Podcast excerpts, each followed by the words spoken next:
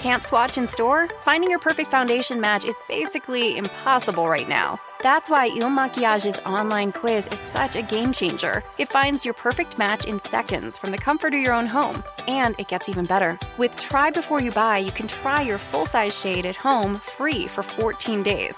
So convenient in times like these. Take the quiz at ilmakiage.com slash quiz. That's I-L-M-A-K-I-A-G-E dot com slash quiz.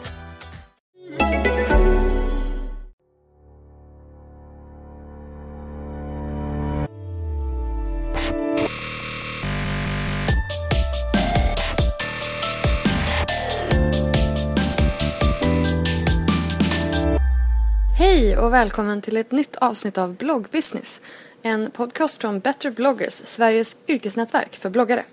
Mitt namn är Linda Hörnfeldt och jag bloggar till vardags på lalinda.se. Dagens gäst är någon som eh, har blivit efterfrågad av många av er och det är Emma Linkvist som bloggar på att vara någons fru. Jag och Emma pratar om hur viktigt det är för henne att vara sin egen. Hur hon tänker när hon tar betalt och hur hon tänker kring att vara privat i sin blogg. Här kommer min intervju med Emma.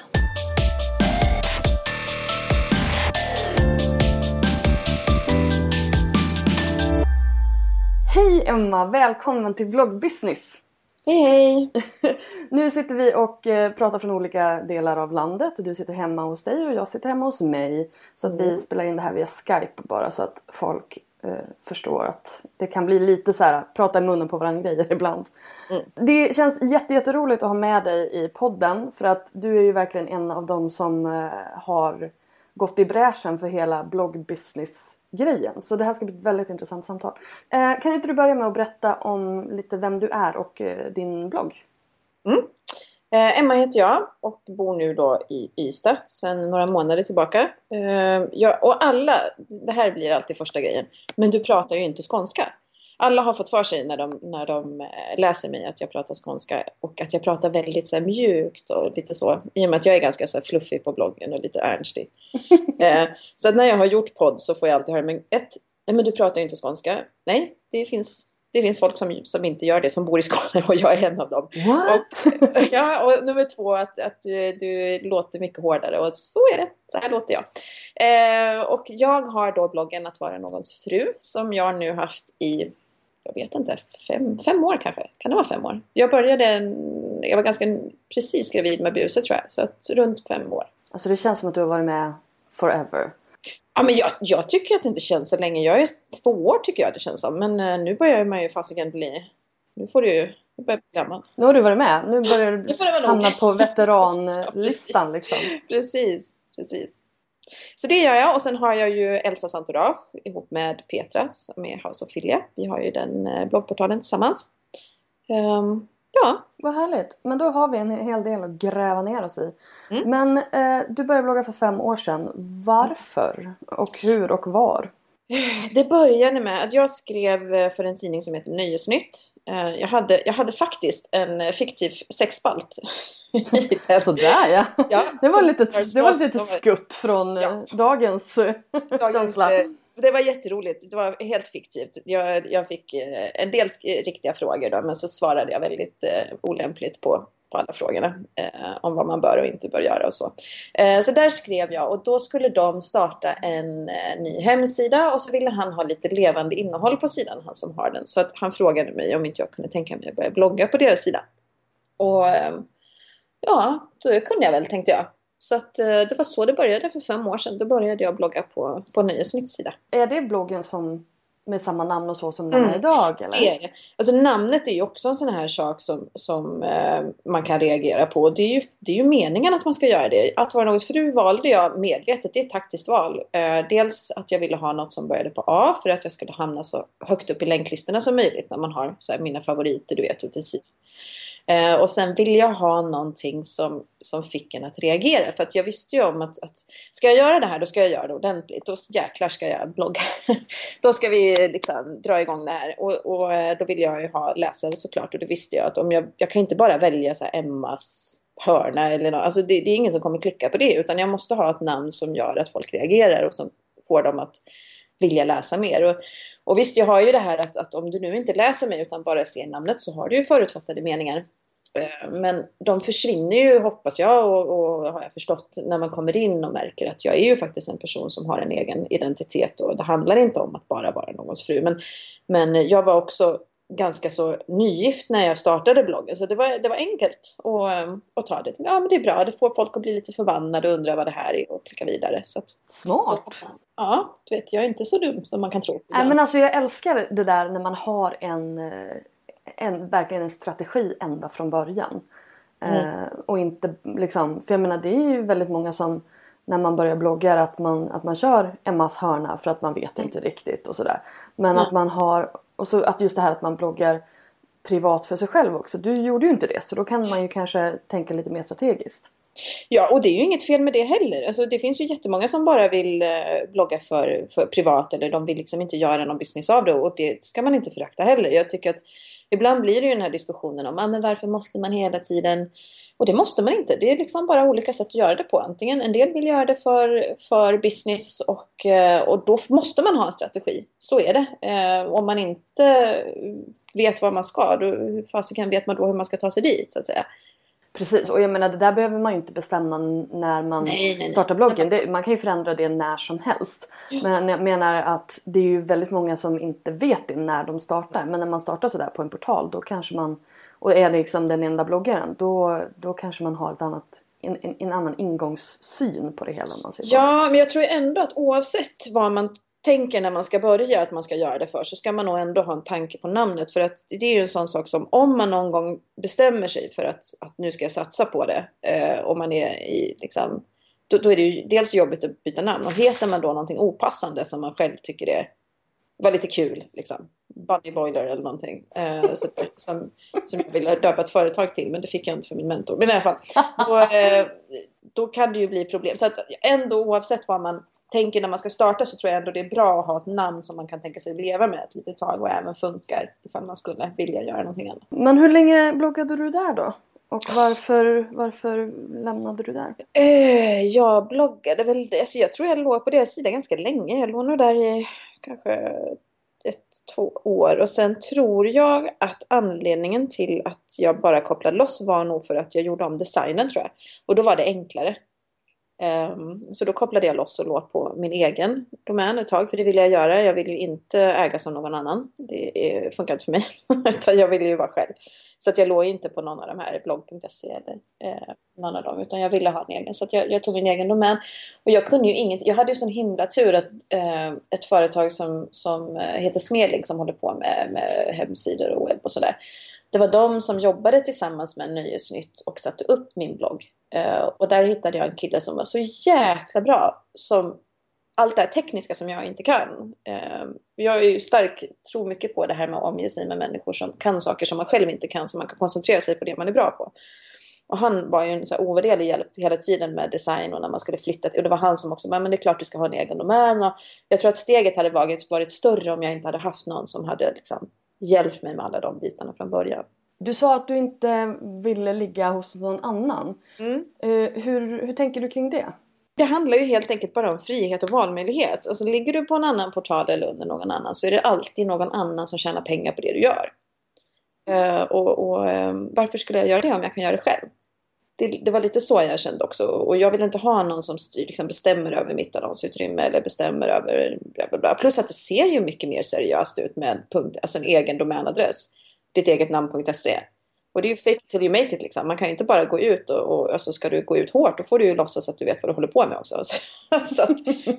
det, det, är det bästa, det är det bästa rådet tror jag. Mm. Speciellt för, för tjejer som ska liksom hålla på med, med egna varumärken. För ofta så är man lite så här, nej men inte ska väl jag. Jo, jo det ska du. Man ska Exakt. sig själv till framgång. Alltså det är det absolut enklaste sättet att göra det på. Man kan inte, alltså det måste se ut som a million bucks om, om du nu vill tjäna million bucks. Liksom. Det här är en liten, någon, någon blandning av The Secret och uh, Working Girl. Typ just det här att liksom... Working Girl, det låter... men alltså 80-talsfilmen Working okay. Girl. Hon som liksom, hon som, eh, hon som, de tror att hon har ett jobb och så går hon in och tar det liksom. Ah, ja, precis. Fast, ja, fast det är inte hennes jobb. Utan hon bara, nej men vad fan det här kan väl jag göra. Det, då, det blir liksom en genväg till, det till framgång. Så att Ja men precis, just det här fake it till you make it och mm. försök att vara den personen som du vill bli även om du kanske inte är den riktigt än. Men alltså det finns ju också en HR, man ska heller, för det, ju, det blir ju så jäkla pinsamt. Man kan inte gå ut och säga att jag har 100 000 läsare om dagen om du har 100. Alltså det, man, det är okej okay att skarva, men skarva 250 liksom. Ja, men precis, nej men inte så. Alltså, så liksom. När det gäller hårda fakta Ja, då där ska man, man vara jäkligt försiktig för att det blir ju så pinsamt. Och det är ju inget svårt att kolla upp heller. Om man går ut och säger att, att jag, liksom, jag har så här många. Det, det, är inte svårt att kolla upp för någon oavsett var man ligger. Så att, man, där kan man alltid skarva och det, det, finns ju sätt att säga det på. Du kan ju säga besök istället för unika besökare om man nu vill det. Liksom. Men, men där är ju någonting som du inte ska hålla på med så är det ju just den biten. Jag tänker mer just det här med förpackning. image, förpackning, ja, precis. precis. Alltså, så här, alltså att man ska som du säger look a million bucks. Ja, ja, ja. Alltså det är ju förpackningen. Allt, blogg är ju egentligen marknadsföring. Det är det det handlar om. Alltså det handlar om att sälja en, en ett koncept. Bara nu är det ju dig själv som du då ska förpacka och sälja. Um, och, och, det är ju det jag tror att man man behöver ha i åtanke. Liksom, att, att, man gör, att man inte ska göra någonting utan att veta varför man gör det i sådana fall. Men du verkar ju ändå som att även fast du är så otroligt personlig på din blogg så fast har du... Jag inte. Ja, fast du, nej men du, du är inte privat men du är ju ändå personlig. Du släpper in ja, folk i ditt hem och du, liksom, du visar upp ja. dina barn och sådär. Så du menar du är ju ändå personlig men du har ändå just den här distansen. Att du kan se på dig själv som ett varumärke. För det tror jag att väldigt många har svårt med. Hur gör du det? Vad jag är bra på är ju att få eh, att framstå som privat egentligen, eller personlig så att säga, och nära. Men om man skrapar lite på ytan så tror jag också att man ser att jag är ju inte det egentligen. Utan allting, och det har jag sagt också, det är många som tycker att ah, men varför kan du inte blogga om när det är liksom jobbigt eller när du, har, eh, alltså när du mår dåligt och sådär. Och för mig är det liksom, jag har en enorm integritet och det finns saker som jag eh, allting som jag skriver om har jag alltid sagt är sånt som jag ska kunna stanna någon på gatan och berätta. För att det man måste komma ihåg som läsare är ju att, att du har all den här informationen om mig eh, och jag har ingen aning om vem du är. Och där får man någonstans respektera. För mig är det som, som att man är ett äktenskap tillsammans och eh, helt plötsligt så vaknar man upp eh, dagen efter och den ena personen har helt tappat minnet. Och den andra personen är ju i relationen på ett sätt kvar i liksom, de här åren som vi har upplevt tillsammans. Medan personen som har tappat minnet har ju liksom, vem är du? Och det är så någonstans som läsare och bloggare befinner sig. Och det tror jag att det är viktigt att komma ihåg som läsare. För det, det känns det som att man tappar ibland. Liksom. Att det känns som, som läsare att vi är på samma nivå. Men det är det ju egentligen inte. För jag vet inte vem du är. Jag, jag, har tappat minnet här och du är någonstans i vår relation som jag inte är. Och du är mycket närmre. Så därför har jag den här att jag, eh, kan jag stanna någon på gatan och säga det här, då, då skriver jag om det. Men det finns också saker som, som jag inte skriver om för att det är för nära. Och det håller jag till mig själv och de som är nära mig på riktigt, i riktiga livet. Um, jag kan ju stanna folk på gatan och säga hej, jag, jag bor i ett hus här och det ser ut så här och det här är mitt barn. Ja, men alltså de sakerna som jag faktiskt skriver om har jag inget problem att stanna och berätta. Men vissa saker um, är bara mitt och kommer alltid vara bara mitt. Och vissa saker är bara mitt just nu tills jag har bearbetat det och sen så kan jag skriva om det när det inte längre är nära. Men, eh, men det här med att, att liksom blotta sig själv på det sättet, det skulle jag jag vet inte, jag skulle känna mig lite smutsig. Alltså, jag vill inte, det blir för nära. Då har jag människor som, som, det är precis som när man har husvisningar hemma. Jag tycker det är jätteobehagligt när folk ska gå i mitt hem. Och, och jag är extremt privat hemma. Alltså jag är en av de här människorna som hatar om någon kommer och knackar på utan att jag vet om det till exempel. Um, och om någon går, alltså, jag, jag, är en sån som kan krypa på golvet för att man ska synas liksom, genom fönstren om någon går och tittar in, du vet, för att se om man är hemma. för jag tycker det är så himla, alltså det, det, är lite sjukligt, men jag tycker det är så obehagligt med det här intrånget liksom, som jag känner att det är i mitt, mitt hem. Sådär. Men när jag själv väljer att bjuda in, då har jag inget problem med det. Om jag själv säger, men kom hit, liksom, eller om jag själv öppnar dörren och bjuder in. Och det är ju det bloggen handlar om egentligen. Att, att jag bjuder in, men när jag inte bjuder in då får man respektera att jag inte är hemma. Liksom. Så bra. Jag tycker det är jättebra. Jag brukar säga att jag har mina tre, mina tre filter eh, när jag skriver någonting. För att jag har ju i mina dagar varit otroligt privat liksom, i, viss, mm. i vissa, eh, menar, vissa perioder. Och då brukar jag säga att mina tre filter det är min, eh, min mamma. Mm. Det är en potentiell chef eller en potentiell kund. Eh, mm. Och en potentiell pojkvän. Och mm. är det okej okay för mig att de här tre personerna läser ett inlägg, då åker det upp. Mm. Eh, om jag känner att oh, det här kan bli ett lite jobbigt samtal, då får det liksom stanna i, på, i, på datorn eller i huvudet. Men har du aldrig en krock? För det kände jag ju när, när, nu driver jag ju bara eget så nu jobbar jag ju inte. Men när jag precis hade, när bloggen började ta fart och jag var anställd och jag arbetade som försäljningschef och jag åkte runt liksom och eh, höll föreläsningar och, och sådär inom mitt, när jag var min yrkesperson så var jag ju alltid livrädd att det skulle vara en bloggläsare som jag skulle träffa. För den krocken kunde inte jag hantera. Och det var samma sak när jag fick reda på att, att hela företaget i princip läste min blogg. Då, då höll jag på att stänga ner. För jag, alltså, jag tyckte det var...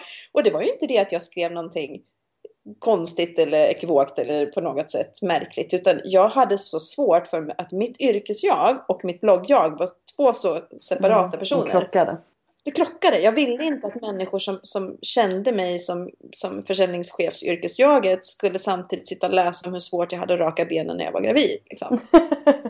Nej, jag förstår att det kan bli en... Men alltså, jag vet inte. Jag har inte den där integriteten. Självklart, okay. självklart har jag integritet men jag har en helt annan nivå liksom. Um, och jag är alldeles för öppen tror jag. I vissa fall tänka på också, för det kan jag ju sakna lite, att ju, ju, större man blir desto mer måste du hela tiden väga vad du skriver. Alltså för att jag, som jag sa till dig innan vi började prata, jag tycker ju själv att jag är jävligt rolig. jag, jag är ju en av de absolut roligaste personerna jag, jag känner. Eh, men jag vet det är bra, då, umgå, då kan man umgås med sig själv liksom. Ja, nej, men jättebra, det passar min eh, privata... Exakt. Eh, sitter ugglor under fönstren. Nej, men jag är också lite sådär satirisk och liksom mörk i min... Eh, och, och, mycket... Alltså i början, går man tillbaka och läser början av bloggen så tror jag att man kan få ganska mycket av det där. Eh, särskilt när jag var gravid med Buse. Herregud, då kunde jag ju verkligen leva ut liksom. eh, men skulle jag skriva, och det kan jag tycka är lite sorgligt, att en del av de sakerna som jag skrev då skulle jag skriva exakt samma sak nu så skulle jag förmodligen få väldigt mycket mer skit. Då fick jag ju aldrig skit liksom, för det. Men, men eh, för att jag vet inte, att man måste hela Det blir ju en form av censur av sig själv också. Alltså det här med att vara privat och, och privat på det sättet kan jag ju då mena liksom att, att det här är jag humormässigt eller liksom, det här skriver jag eh, för det skulle jag säga till mina vänner. Men ju större man blir desto mer måste man också tänka på att att jag kan säga det här till mina vänner för de vet vem jag är och de är mina vänner för att vi har samma humor. Men om jag går upp på en scen och säger det här inför tusen människor så kan jag ju garantera att, att 300 av dem kommer ju tycka att jag är dum i huvudet. För de, de finns liksom inte i den, ja. Och därför tyckte jag det också var så jobbigt och tycker fortfarande lite att, att när någon länkar till mig så tycker jag det är skitjobbigt.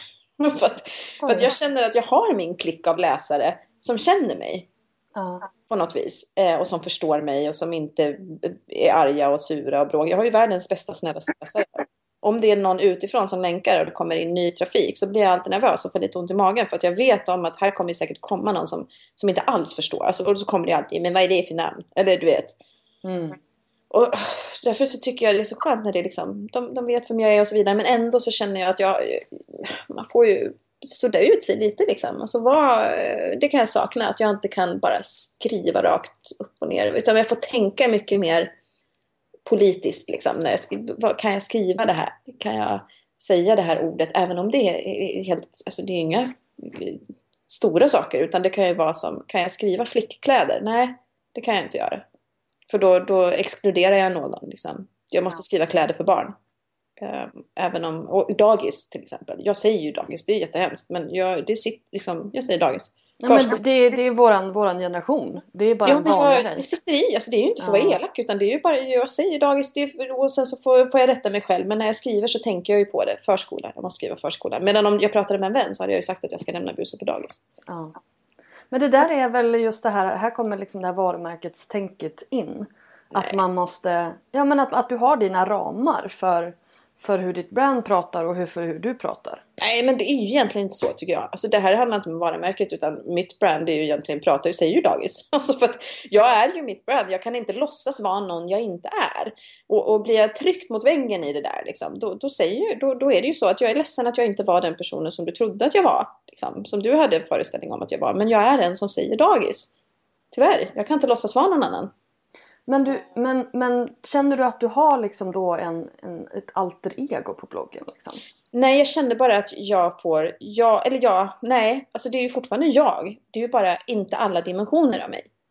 Eh, och att jag är kanske lite slätare än... Eh, och det är ju samma sak, oftast blir ju krocken när de hör mig prata som nu att, att jag kanske är lite hårdare eller att jag är lite rappare eller att jag eh, ja, är lite mer tänkande än vad, vad, eh, vad jag är i text. Ehm, och det är ju också bara för att, att, i text så hinner man ju eh, vilken del av mig är det jag... Alltså, jag hittar ju aldrig på. Det är bara olika dimensioner av en på något vis. Jag, det här är hela jag och på bloggen så är det textjaget och jag, det har inte med varumärket att göra utan det har bara med att göra, jag orkar inte bråka. Jag är inte en av de här personerna som som vill ha en blogg som är full av konflikter. Jag skulle må dåligt av det. Jag tycker inte om konflikter. Jag tycker alla ska vara glada och krama varandra och, liksom äta muffins och, och, och inte vara elaka. Det, det, är liksom min... Men det, det är den känslan jag får av din blogg. Att alla är glada och, ja, och äter muffins. De, liksom. de men var kommer de här konflikterna liksom. ifrån? Vad sa du? Var, var, kommer de här konflikterna ifrån? Nej, varför... någon, om jag råkar skriva flickkläder liksom. Ja men då exkluderar jag. Eller om jag råkar skriva dagis. Alltså, ja, nu har jag ju väldigt snälla så det är ingen som säger något så. Men, men eh, jag kan känna som när jag var gravid och jag smörjde in mig med eh, klinik. Ja, men då skulle jag egentligen tvätta håret med kokosfett och smörja in mig med bikarbonat. Och jag, alltså jag är ledsen men det gör inte jag. Alltså, alltså, som jag skulle sett ut om jag hade tvättat mig med kokosfett. Jag tror inte ens man... Alltså, det, det är inte ens kul. Liksom. Och där är ju, åter, men, men jag är inte den personen. Och då kan jag heller inte låtsas vara den personen. Och, och jag, förstår, jag önskar ju att jag var en sån här person som alltid källsorterade och som hade full koll på Palestina-konflikten och som tvättade men mig. Men herrejösses, du är ju människa! Ja, men det är det jag känner också. Men man får ju den här rollen på något sätt att man ska vara en, en förebild och det där slår jag bakut av för att jag har aldrig valt att vara en förebild och om man vill ha mig som förebild så får man ju ta mig för den jag är. Annars är jag ju på låtsas och vem fan vill ha en fake-person som förebild? Nej men exakt, jag menar förebilder. Jag tycker att man ska ha mänskliga förebilder därför att mm. annars så sätter man ju upp helt omöjliga mål också. Mm. Jag menar, det är väl jättefint att en person är liksom så 99% genuin och, och härlig och gör hyfsat bra val. Men jag menar, skulle du vara den personen som du vet källsorterar hela tiden, säger förskola och tvättar håret med kokosfett. Då, då skulle du bara vara en ouppnåelig förebild. Men jag, jag, för mig är det ju så. Men för de, jag, jag, säger ju ingenting mot folk som säger förskola och tvätta håret kokosfett. Men, men jag orkar ju inte bli arg på dem för att de gör det. Eller för att jag inte förstår. Jag, jag, det är det där jag har så svårt för. att Jag förstår inte varför allting alltid i den här världen måste vara rätt eller fel. Det kan inte bara, varför kan det inte bara vara olika sätt att göra det på? Det är som att tjäna pengar på bloggen. Antingen så gör man rätt eller så gör man fel. Nej, det tycker inte jag. Man gör det på sitt sätt jag blir inte förbannad på någon som inte gör rabattkoder. Eller jag blir inte förbannad på någon som säger ingen reklam och går på och säger jag tycker det är fult att man inte har reklam på sin blogg. Utan fasiken, låt folk göra vad de vill. Jag, jag, det är jättekul om man trivs med det man gör och jag kan ju respektera att, att eh, ja, men, typ Lady Damer till exempel som, som eh, och, eh, hon och jag är ju inte samma alls eh, liknande. Men jag respekterar ju henne jättemycket för vad hon har byggt upp i sin sfär. Liksom. Mm. Eh, istället för att jag ska gå, sen behöver jag inte hänga där in och läsa och liksom men jag kan ju fortfarande ha respekt för vad hon har gjort och istället koncentrera sig på det än att jag ska börja hacka på att varför är du på det här sättet? Liksom? Du borde ju vara på detta sättet som jag är. Eller när man ska hänga ut varandra att, att ja, nu usch ja, nu är det ju någon som har köpt en ny soffa. Men jag har min sann och då eh, alltid haft den här soffan i 20 år. Um, och, och så länkar man till den här stackars personen som har köpt en ny soffa och så får ja, de en massa skit av en massa arga.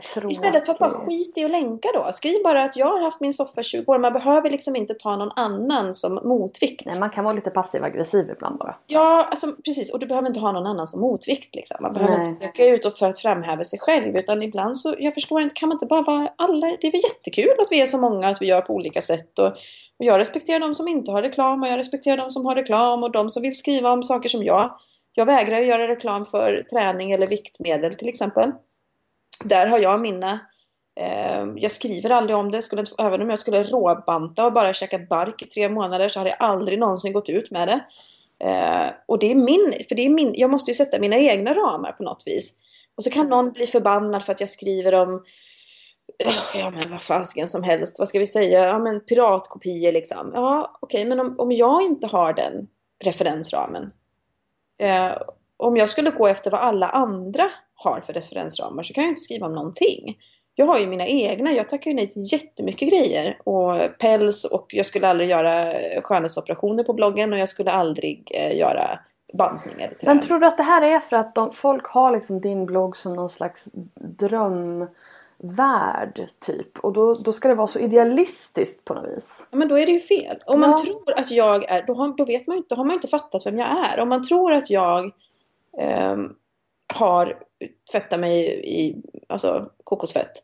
Då har man ju tappat vem jag är någonstans på vägen. Och, och då är det ju mer på en egen del. Att man, jag Precis, kan förstå att man projicerar ju saker på dig. Precis. Och då förstår jag att man blir besviken. Men det, det ansvaret ligger ju inte på mig. Alltså jag kan ju inte ta ansvar för det och det är där jag mår dåligt. För jag mår ju dåligt om, om någon har en bild av mig och tycker om mig för en person som jag inte är. Och så, så gör jag någon besviken och då kan jag ju känna, men fan vad tråkigt liksom. Men samtidigt så, jag, är ju, jag har ju aldrig sagt att jag är så. Jag, jag kan förstå om man blir besviken om jag går ut och säger att man ska inte använda någon form av schampo, man ska bara använda bikarbonat. Och sen så står jag veckan efter Tolo, med massa bubbel i håret liksom. Kör schamporeklam. Då kan jag förstå att man blir förbannad. Men, men det där är ju inte liksom... Nej men man projicerar sina egna ideal på dig och har liksom tappat vad du faktiskt har för, för ramar liksom. Det blir väl lite som i verkliga livet. Alltså ingen av mina vänner tvättar håret i bikarbonat tror jag. När jag tänker efter. Mm. Och det blir ju så att man... man jag har visste inte ens att man skulle göra det. Nej men alltså för att det inte ska tydligen bli kemikalier. Jag vet inte. Aha, men, ja men det är den. Det är, det, är de, det är de personerna. De här som ska ha de här som ska ha. Det är klart att man får göra det och att man vill leva så giftfritt som möjligt. Det är superbra. Men, liksom. men, men du vet jag orkar inte riktigt vara så perfekt. Nej, det är väl så, det, det är väl den här per perfektionsjakten liksom. Ja, men hur, det är väl inte, vem säger att det är perfekt? Det är perfekt för, dem, för någon annan men inte för mig. Alltså jag menar bara, jag tror att i verkliga livet så, så, väljer man ju personer som man umgås med som vänner som är ungefär likadana. Och det är det jag menar att ingen av dem jag känner, eh, och därför blir det ju så främmande för mig om någon vill tvätta håret bara i, i liksom bikarbonat när man är gravid eller fär, liksom, göra egen färg med typ, jag går ju till en islänning liksom, som får fixa med vilka kemikalier han vill i håret. Jag gör ju inte egen hennafärg och sånt. Eh, och, och, då förstår jag att det blir främmande, precis som det blir främmande för mig om jag skulle komma in liksom, i en grupp människor som, som, eh, som bara gör det. Men där känner jag att där har man ju liksom den här möjligheten också att välja. De jag umgås med umgås jag ju för att jag tycker om dem. De jag läser läser jag ju för att jag tycker om dem. Och sen behöver man ju inte, liksom, sen har jag ju vänner som, som tillhör politiska, andra politiska tillhörigheter än vad jag gör. Eh, och som är extremt eh, åt ena hållet mot vad jag inte är. Men det spelar ju ingen roll för personen i fråga, det är ju personen jag tycker om. Då går ju inte jag och klagar på henne för att, att eh, hon, eh, men nu tycker jag att du röstade på fel parti. Eller hur kan du tycka sådär? Utan då bortser jag bara från den biten. Eh, om det inte är en, alltså om vi inte pratar att de skulle ja, göra någonting som jag tycker är genuint fel i grunden. Alltså gå ut och skjuta hundvalpar eller vara rasister eller vad det nu än må vara. Liksom. Men, det låter otrevligt. Nej men alltså någonting som är långt ifrån min egen. Men, mm. och, och, det är det här jag liksom tycker lite i bloggvärlden med, eller som läsare och när man är inne att ja, men ibland alltså, kan man inte bara läsa de man tycker om och så bortser man från de bitarna hos en människa som kanske inte alltså, är. Men jag tänker att de här människorna som skriver sådana här saker och försöker vara lite så här pekpinnar och sådär. Det, det måste ju, de måste ju ha ett ganska... Alltså de måste ju vara olyckliga på något sätt när, för att man måste försöka rätta andra personer. Alltså inte just det där, men jag känner ju de som är elaka, nu har ju inte jag det tack och lov, peppar peppar liksom, elaka människor. Men bara tanken på att jag skulle sätta mig vid datorn och gå in till en person och skriva någonting elakt i syfte att göra den personen ledsen det får mig, det knyter sig i mig. Alltså jag kan inte ens, jag kan inte ens tänka tanken. Det känns så omänskligt på något vis. Nej, men jag, varför skulle jag vilja, alltså jag måste, du skulle sett mig nu, jag sitter här och kryper ihop. Varför skulle jag inte ens, det finns ju, oh, men jag tänker på min värsta ärkenemesis liksom. oh, någon jag tycker riktigt illa om. Inte ens till den personen skulle jag kunna gå och säga det. Ja, för det känns ju, det är den personen så himla, alltså är man så himla olika så känns det som att oavsett om du skriver en elak kommentar så det kommer ju inte göra någonting annat förutom att göra den personen göra ledsen. ledsen? Nej, men det varför finns ingen... skulle jag vilja göra någon ledsen? Och det är där jag menar, där tror jag inte att man mår bra. Om man, för jag mår inte bra bara jag tänker på att jag skulle vilja göra någon ledsen. Inte ens personer som jag inte tycker om. Om det finns någon som jag är riktigt förbannad på, jag skulle ändå inte, då säger jag till mina vänner, du den här jäkla... Och så håller jag det där liksom. Ja. Men jag skulle ta steget och skriva något bara för att nu ska jag göra Linda ledsen. Vad kan få henne ledsen? Jag skriver så här för det är nog en öm punkt. Och så går man på typ, ja, vad man nu vill. Jag kan inte ens, varför, varför skulle jag vilja göra någon ledsen? Varför skulle jag vilja klanka ner på någon? Jag kan inte för mitt liv, jag vill bara, jag skiter i det i sådana fall. Om det är någon som gör mig förbannad så skit, jag håller tyst, jag skiter i det. Det kan finnas bloggare som jag kan tycka kanske är inte alls särskilt trevliga, men det struntar jag i. Försök att mucka, det kommer inte hända något liksom. För att jag, jag vill inte och jag, jag förstår inte varför man inte bara kan få vara som man vill. och så får man vara i fred. Exakt, exakt. så Men jag tycker vi slår ett slag för att man ska få vara som man vill. Ja, I alla, på alla olika nivåer. och vara Men, snälla mot varandra. Jag förstår Exakt. inte varför man måste vara så taskiga mot varandra. Liksom.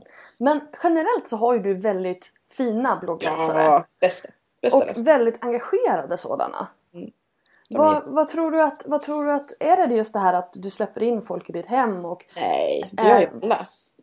Ja, fast alltså vad är det då? Vad är det som Nej, men jag tror det att det är också för att jag svarar. Alltså jag svarar ju på kommentarer och är väldigt närvarande och jag tror att det är svårare att eh, då känns jag ju närmre också. Och jag är ju närmre. För att jag svarar och jag läser det och jag bryr mig om vad de tänker och jag släpper fram allting. Och sen så kan jag ju någon gång känna att nej men nu har du fått säga vad du vill, nu får det vara nog. men men de får alltid säga vad de vill första gången. Men eh, sen, eh, jag tror att det kan vara det, att jag svarar och att jag är närvarande. Det är nog lättare att gå liksom, hårdare på ifall man eh, är mer ja, om jag skriver någonting och sen bara går jag därifrån. Eller om man har den här mer ytan. Jag tror ändå att jag öppnar upp. Jag, jag är ju väldigt liksom, tydlig med att ja, men så här är det och ja. Mm. Förlåt Ja. liksom.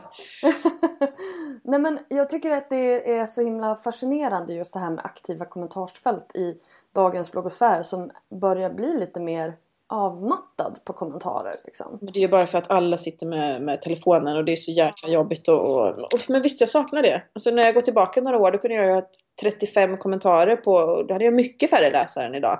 Men då kunde jag ha 35-40 kommentarer på ett inlägg om, om mina tår liksom. Alltså det var ju inte...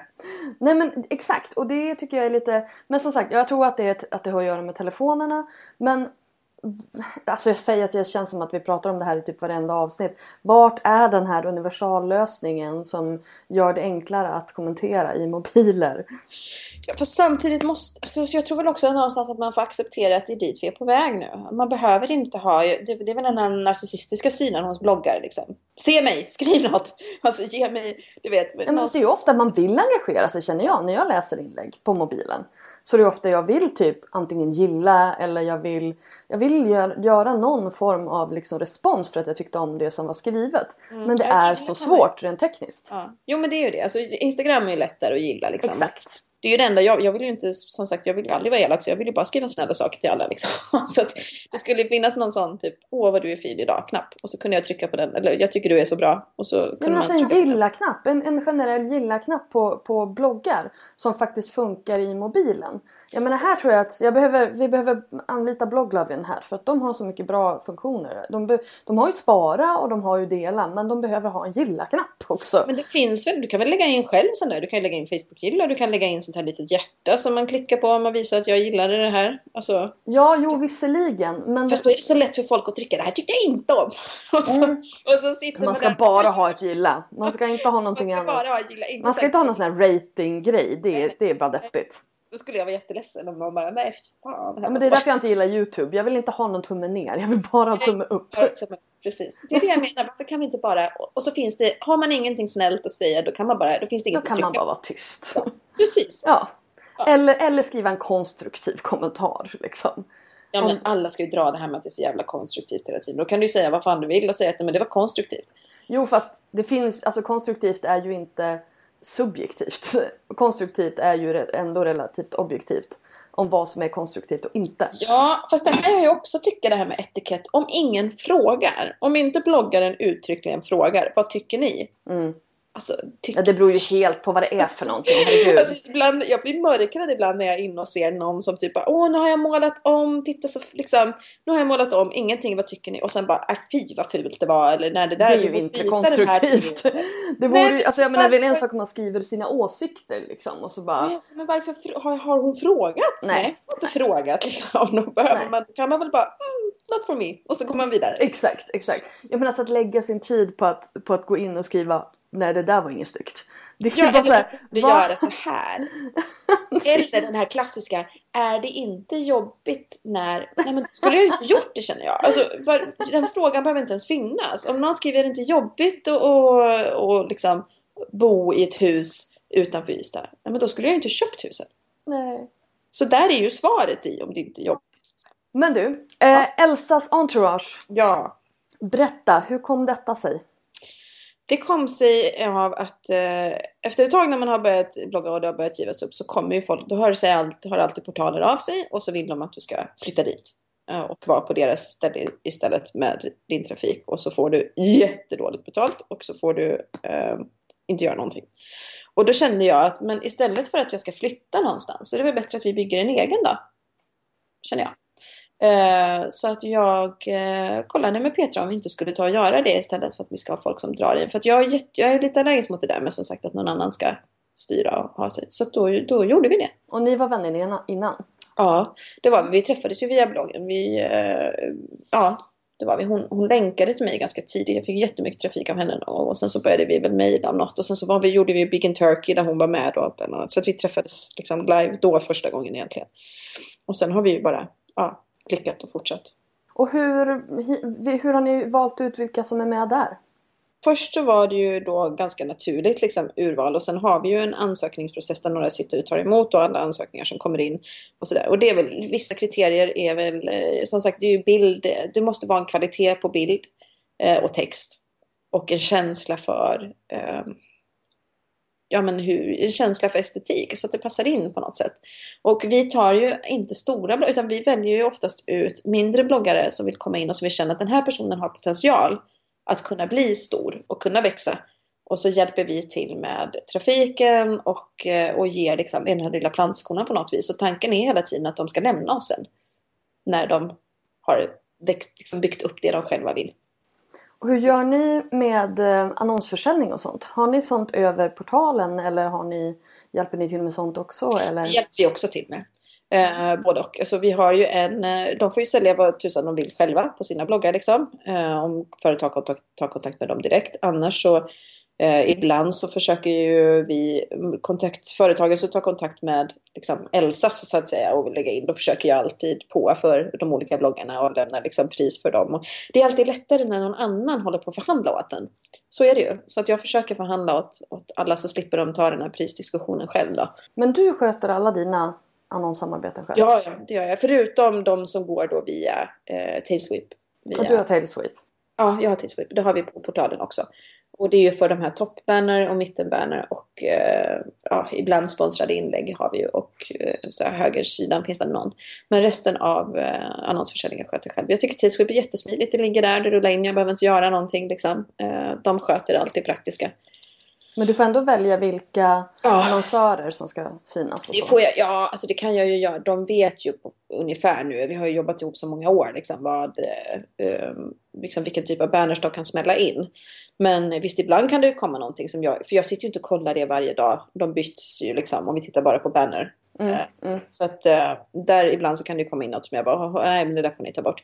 Men oftast så i 99% av fallen så, så är det ju inga konstigheter. Och sen så när man får förfrågningar om sponsrade inlägg och så, då självklart så väljer vi ju själv vad vi vill göra och inte vill göra. Mm, såklart, såklart. Men det där tycker jag är väldigt spännande just det här hur man, hur man säljer. För det, det där får jag ju, pratar jag om ganska ofta med, med mina medlemmar just det här att det är väldigt många som tycker att det är väldigt svårt att sälja på sig själv. Just för att man har lite jantelag i sig och man är oftast tjej och man är så här inte ska väl jag ta betalt för det här och sådär. Hur tänker du kring just det här att, till, kring att ta betalt? Nej, men alltså, man, jag tänker ju att man alltid ska ta betalt. det, är liksom, det, är, det är grunden, nummer ett. Ta betalt. Nej, men jag får ju den frågan ganska ofta på mejl eh, från liksom, bloggare som, som undrar ja, men hur, liksom, hur mycket ska jag ta och sådär. Och jag har väl lite så här, håll, jag, jag, säger så här, ta så mycket. Alltså dels beror det lite på till att börja med. Vad är det för kund? Är det Ikea eller är det någon pytteliten webbshop i liksom, Gnosjö? Där, där, har vi ju till att börja med hur mycket pengar har de? Alltså är det Ikea så kan du ta i så du skäms. Liksom. Men är det en butik i Gnosjö då får vi ju börja tänka att ta så pass mycket betalt eller så lite betalt att det kommer vara värt det för kunden. Och eh, där får man ju vara ärlig för sig själv lite. Eh, vad, vad, hur mycket trafik har jag? Var, varför annonserar kunden hos mig? Är det en... Jag säljer ju till exempel aldrig bara banner. Det, det finns liksom inte eh, i min värld oftast att det bara är. Utan jag, liksom, då blir det ju en banner och en tävling till exempel. Någonting. För att banner i sig de flesta kunder då, om vi tittar mindre webbshoppar, tror ju kanske att om jag köper en banner eh, och betalar för den så kommer, jag, kommer det generera så här mycket. Och det gör ju aldrig det. Alltså vad banner är till för egentligen, det är ju för att, att du har en synlighet. Du ligger där hela tiden och nöter in. Men det är inget värde du kan ta på. Du, kan ja, inte du bygger direkt... bara varumärkesnamn. Liksom. Precis, du kan inte direkt koppla det. Och det, det är ju det en, en, del företag, man får liksom upplysa dem lite på något ja. vis. Och själv känna till om vad, liksom, vad, vad ger jag om jag gör en tävling, vad kommer det ge? Om jag gör en rabattkod, vad kommer det ge? Om jag gör detta, vad kommer det ge? Och så vidare. Och lägga sitt pris så att det kommer vara värt det för kunden. Att de ska ju i slutändan känna att det de har gjort har gett mer än vad det har kostat. Liksom. Mm. Och då kommer de komma tillbaka och då är det eh, långsiktigt och, och, eh, och sådär. Jag, jag, tycker alltid att man ska ha den respekten. Och sen så kan man ju känna ibland om någon hör av sig som man tänker så här, men jag har ganska mycket ändå. Liksom. Jag är inte så, alltså, då kan du ju dra i lite. Trillar de in så trillar de in. Men det är inte så att du, du hänger på det liksom. Nej precis, det där, alltså just det här att hur mycket vill du associeras med det varumärket. Ja. Det går ju också in liksom. Ja. Det där tycker jag är en intressant take på det därför att ofta så är det så här vad är det här värt för mig? Men ja. du vänder på det. Ja, ja, vad absolut. är det här värt för kunden? Ja, om jag inte bara vill leva idag så, så måste jag göra så. Alltså jag, får ju hela, jag vill ju ha långa, långvariga relationer. Jag vill ju ha en intäkt som jag kan räkna hem ganska långt fram. Jag vill veta vad som händer nästa månad och två månader fram. Jag vill inte veta vad som händer imorgon. Jag menar, jag kan ju vara, vara kortsiktig och dum och säga ja, men visst, du kan få det här för 40 000. men, men du kommer aldrig komma tillbaka. Eller så kan jag se till att, att du kommer tillbaka och att du är nöjd och att du vill fortsätta samarbetet och att, vi har liksom en, en, eh, att jag har en intäkt på den här kunden där båda två är nöjda, där ingen känner sig lurad och, och liksom, då har jag hellre fler kunder eh, än att jag sitter och väntar på de här stora hajarna som kan betala mig hur mycket pengar som helst. Liksom. Hur, hur många unika besökare har du i veckan? Jag tror att jag pendlar mellan 23 och 25 000 nu i veckan. Så att jag är ju inte, det är ju inte liksom Fast det är ju fortfarande, alltså jag brukar säga att det är liksom Kinsa, Kissy och eh, Blondinbella de har en egen... Så stora kan de inte bli. Nej men de har en eget... De har en egen där uppe i himlen ja. liksom. Ja. Och så sen så finns det ju de som ligger där runt 50 och 150 och de är ju liksom jättestora men de är inte de här du vet, alltså, raketerna. Och sen så finns det en ganska stor mängd där, där du också är med som är liksom högkvalitativa bra stora bloggar men som inte riktigt... De som läser känner till dem och de som hänger i, i branschen känner till dem. Men det är ju ingen... Aftonbladet-blogg? Exakt. Nej, exakt. nej, nej. Och jag vill inte vara en Aftonbladet-blogg heller. Men jag, det, som jag, det man ska komma ihåg är att jag tror att jag ändå...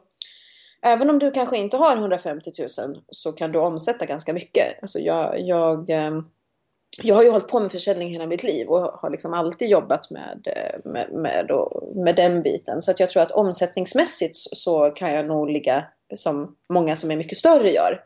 För att de har svårt för att omvandla det på samma sätt kanske. Det, det hjälper ju definitivt att du har sälj i blodet. Liksom. Ja, Ja, men så, det är naturligt för mig. Det är lätt för mig att omvandla det och det är naturligt för mig och jag skäms inte för det. Liksom. Alltså, men det är, det är lätt att paketera för dig också. Ja. Alltså just det här att just det här det som vi pratade om tidigare att särskilja bloggen från personen, alltså från dig själv när du säljer på din blogg så tar du det inte personligt utan då, då tittar du på okej okay, men det här är värdet och det här är trafiken och det här är kvaliteten. Liksom.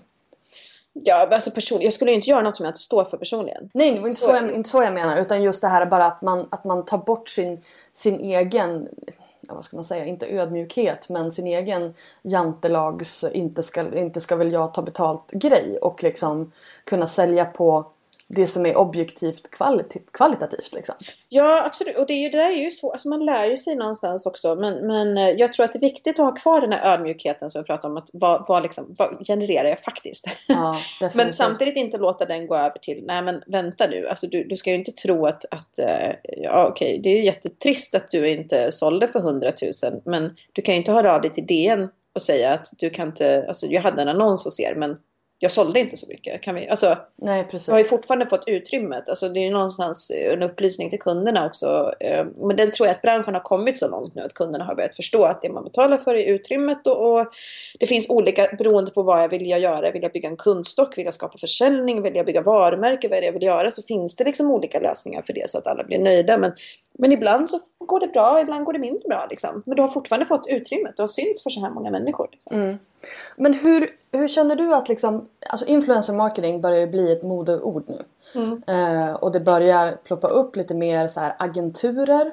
Eh, mm. Och eh, ja, men det händer grejer. Hur känner du att liksom, dina kunder eller när du blir eh, kontaktad av företag. Hur upplysta är de? Har de liksom koll på vad det är för någonting de köper? Ja, ja alltså för det första så tycker jag det som börjar bli största skillnaden nu är väl att folk börjar förstå att de faktiskt ska köpa någonting. Mm. att inte bara är, alltså en del företag har ju fortfarande av sig när man undrar, men herregud, alltså är du, är du på riktigt? Det här, nu vet man ju att det här är någon som aldrig hållit på med bloggbranschen. Alltså det roligaste Vad säger de då? Ja, men det roligaste, absolut roligaste var en där jag, eh, jag, jag kan inte ens berätta vad det var för, eh, men, men jag visade någonting som jag hade köpt, eh, legitimt köpt för övrigt, på, på en eh, webbshop. Och, eh, och sen var det någon i kommentarsfältet som skrev att, att ah, men du, det finns, för den var slut den här saken som jag hade, och då var det någon som skrev, men det finns liknande här, och så länkade de in till en webbshop. Och då hade väl den här shoppen fattat, alltså så bra koll hade de att de såg väl ändå att det kom trafik och kunde klura ut varifrån den kom. För att eh, en, någon timme efter så fick jag ett mail från den här webbutiken då. Som bara hej hej och jag såg att det var någon som hade skrivit om att vi har den här grejen. Så jag, eh, det, och det är ju kul. Så jag tänkte så om du kan bara ändra länken i ditt inlägg. eh, och så länkar du till mig istället. Och så kan du då få 10% rabatt och ge till dina läsare. Mm? Tack. Men eh, alltså, eh, nej. eh, och då får man ju, då får man ju, jag försöker alltid svara så snällt som möjligt att ja, det var ju jättevänligt men så här funkar det liksom. Att, att eh, du, jag kan jättegärna ge dem 10% rabatt men då bla bla bla liksom. Men har du någon sån här standardmail som du skickar ut till sådana där det Nej, står att det här är min prislista, så här funkar det liksom? jag försöker idiotförklara på ett väldigt snällt sätt. Alltså det, nej men alltså att man får förklara varför. Alltså det, det, nej, utan det kan jag jättegärna göra. Men det ligger på. Och så har man ju lärt sig känna igen. Det finns ju fortfarande de här jäkla kasinosajterna som bara, ja, ja. Så får du 200 kronor, men kom igen. På Paypal. Alltså, på Paypal ja. Skitseriöst. Och då svarar jag ju alltid att jag tror varken att min skattejurist eller min revisor skulle bli så glad för det där. Liksom. Nej precis. Och inte mina läsare heller. Nej, nej men alltså. För att ja, det där är ju liksom hur tänker du när du, när du väljer dina samarbeten? Tänker du liksom mycket på dina läsare eller tänker du på dig själv eller hur, hur går du tillväga? Ja, men man kan ju inte säga att man tänker på läsarna för att jag menar det är alltså, på det sättet det, det känns lite skenheligt tycker jag att jag gör det här för läsarnas skull. Nej, nej, alltså, nej, men att det ska passa för dem tänker jag. Ja, ja men så, alltså, jag kan ju upplysa. Det finns ju en del kunder som kan höra av sig med produkter som, som jag i sig inte har något problem med. Men där jag kan känna att det här är jäkligt nischat alltså. Om vi tar till exempel eh, hälsokost, säger vi. Jag skriver inte om hälsokost särskilt ofta. Jag, eh, det är inte så att jag promotar en massa vitaminer liksom, i mig själv. Jag har ingen tränings... Alltså så. Eh, och om någon då hör av sig med att jag har det här eh, i sockret som är gjort av bäver liksom, som vi, ja, du vet. Och då kan jag ju känna att okej, okay, alltså du får jättegärna eh, stoppa in en banner, vi kan göra något, men jag tror inte att det kommer hända så mycket. Nej. Och då kan jag liksom vara ärlig och säga det, att, att jag kan inte, jag tror liksom inte, det är en ganska liten målgrupp. Och visst, jag kanske har eh, si och så många kvinnor, men hur många av dem käkar socker på bäver? det är ganska få. Så att eh, det, det, är liksom, jag tror att det kanske finns bättre nischade bloggar för det än, än mig. Liksom. Det mm. du betalar kommer inte, ge, kommer inte ge resultat i slutändan. Så att jag försöker väl både tänka på kunden och på mig själv och eh, såklart att det ska liksom kännas, det ska finnas någon form av relevans. Sen kan jag ju tycka att, eh, jag vet ju själv innan jag började blogga så tyckte jag att rabattkoder var ju skitbra liksom. Jag köpte jättemycket rabattkoder på bloggar och där nu är det ju så, ser jag det som, att det är ju en del av möjligheten att kunna hålla det igång och vill man inte ha titta så bara bläddra vidare. Och jag, jag har alltid den här med att tänka på läsarna att jag tar aldrig ifrån dem någonting. Mm. Eh, när det kommer till sponsrade inlägg. Liksom. Jag, det är jag väldigt, väldigt noga med att, att det ersätter aldrig någonting annat. Har jag två inlägg om dagen i vanliga fall och jag ska ha ett sponsrat inlägg så kommer jag ha tre den dagen. Så de kommer fortfarande få sina två. Så att jag, jag är väldigt noga med att inte ta ifrån dem någonting. Eh, utan att de får fortfarande de som inte är sponsrade. som de skulle ha i vanliga fall. Och sen så finns det då reklam emellan. Liksom. Har, du fått, har du känt av någonting det här med bannerdöden? Som det pratas mycket om nu. Alltså med alla adblockers som kommer dyka upp här och var. Jag Nej. tänker att det är någonting som kan gynna eh, sponsrade inlägg. Nämligen. Ja. Nej, alltså jag kan inte påstå att jag känner av. Jag, eh, jag har nog inte hunnit dit än. Nej, alltså jag tror att dels i och med att jag oftast gör liksom, paket för mina kunder och då är banner en bit av det som bara är eh, liksom, ja, en bonus på kakan så att säga. Eh, och då, eh, ja, eller de som bara vill synas liksom. Så att nej, jag tror att man kanske kommer märka det mer då i Tailsweep-världen på något vis. Eh, som sysslar väldigt mycket med just bannerförsäljning och liksom, visningar och sådär. Eh, men det är inte så mycket, jag, det, det, är inte jag inne och fibblar så mycket med utan det får de sköta. Men du har ju också så här mycket sidogrejer. Alltså hur mycket av din inkomst eh, kommer direkt från bloggen och hur viktig är bloggen för de andra mm. sidogrejerna? Alltså det beror ju lite på hur man väljer att se det. Man kan ju säga att allting egentligen har ju härstammat från bloggen. Alltså fotouppdragen och sånt som jag gör nu, det kommer ju från allra första början kommer det ju från bloggen. För att utan den så hade ju folk inte vetat om att jag fanns. Liksom. Nu är det ju mer eh, frigående för att nu, nu sprider det sig på andra sätt istället. Men allting härstammar ju egentligen från bloggen från första början. Och eh, jag har ju en enorm respekt för det. Eh, och kommer väl alltid att vårda liksom, den biten. Men eh, rent inkomstmässigt så är ju bloggen, ja det är en bit liksom. Men, men jag gör ju så mycket andra saker i bolaget som vad gör du då? Nej, men jag, det är mycket foto. Det är ganska mycket. Jag, försöker, jag gör ju mest företagsfotograferingar men även lite privatpersoner. Ehm, ehm, nyfödd nyföddfotograferingar och bröllop och lite sådana saker. Så det är ju det. Och sen så har vi ju Elsas entourage liksom, som tar sitt, sin tid. Och sen så är det ju, ja, men det är styling och eh, de bitarna. Jag har gjort något varuhus och jag har gjort liksom, sådana saker. Eh, föreläsningar gör jag mycket. Jag, jag har ju kvar lite av de här gamla grejerna som, som jag jobbade med tidigare som inte alls är bloggrelaterat och som jag nu gör i företaget istället för att vara anställd. Alltså jag håller mycket säljutbildningar, jag gör mycket eh, coachmöten liksom och jobbar med grupper och, och sådär. Så de bitarna som, som inte finns i bloggvärlden gör jag ju fortfarande. Och nu håller jag ju på att starta en webbshop också. Ja, jag såg det. Det här är ju jättespännande. Mm. Och det var bara någon sån här, så här ja. du kom på en lördagkväll och bara det här ja, verkar för typ fyra veckor sedan. Alltså. ja men du, jag känner igen mig så mycket i det här. Bara, ska det hända så ska det hända nu. Nu ja. Och sen tappar jag det liksom. Jag gör inte det nu så om man frågar mig om två veckor så nej. Och så då vill jag göra något annat. Ja men precis. men det gäller att hålla i. Ja. Men, men vad kul! Och, mm. Men den här, har den kommit? Nej, den har inte kommit upp än. Nej, jag tänkte försöka lansera den idag kanske. Jag ah, på. Spännande! Sporten öppnade klockan nio och då började jag prata med dig. jag, okay. jag får ringa dem när det, när det är klart. Men vad använder du då? då? Alltså, vad eh, för, för butik menar du? Ja. Plattform? Ja. Texttalk. Okej, okay, okay. Ja. Det har jag faktiskt använt i, ja. för många år sedan. Det var inte användarvänligt kan jag säga. Men nu har jag lärt mig det så att nu, nu känns det okej. Okay. Ticktail. Tick, ticktail is... Ja, det är användarvänligt. Men ja. Eh, det tog jag inte. Såklart. Jag tog. Men var... ja, ja, men nu har man gjort allting. Så Nu har jag gjort det. Mm. När du startade eget, eller du har ju kört eget, men jag tänker när du gick över till att, mm. när du sa upp dig från ditt jobb helt enkelt. Mm. Hur tänkte du då? Hur länge sedan oh, var det? Det var läskigt, för satan. Nej men alltså jag, eh, det var ju, ett steg var ju liksom bara starta egen firma och det var jag ju tvungen till någonstans. För att då började jag känna, jag måste börja ta betalt. Liksom. Jag, jag, alltså, jag kan inte göra fler gratisjobb. Det finns liksom inte det. Man får jobba jävligt mycket gratis i början för att sprida sig så är det ju liksom, jag tog jättemycket gratis fotograferingar, jag gjorde mycket liksom sådär Uh, och många som också undrar när ska man börja ta betalt? Och svaret på det är när du inte orkar längre. Alltså, det är lite så. För början gör man så jäkla mycket gratis och det är kul ett tag. Och sen kommer man till en punkt när det inte är roligt. Utan man bara känner att jag håller på att liksom bränna ut mig på saker som inte ger någonting tillbaka. För att det blir mer och mer och mer. Och jag lägger en massa tid på det. Uh, då ska man börja ta betalt. Och då hörde jag av mig och skulle starta en... Det är ju så jäkla krångligt alltså att starta ett företag.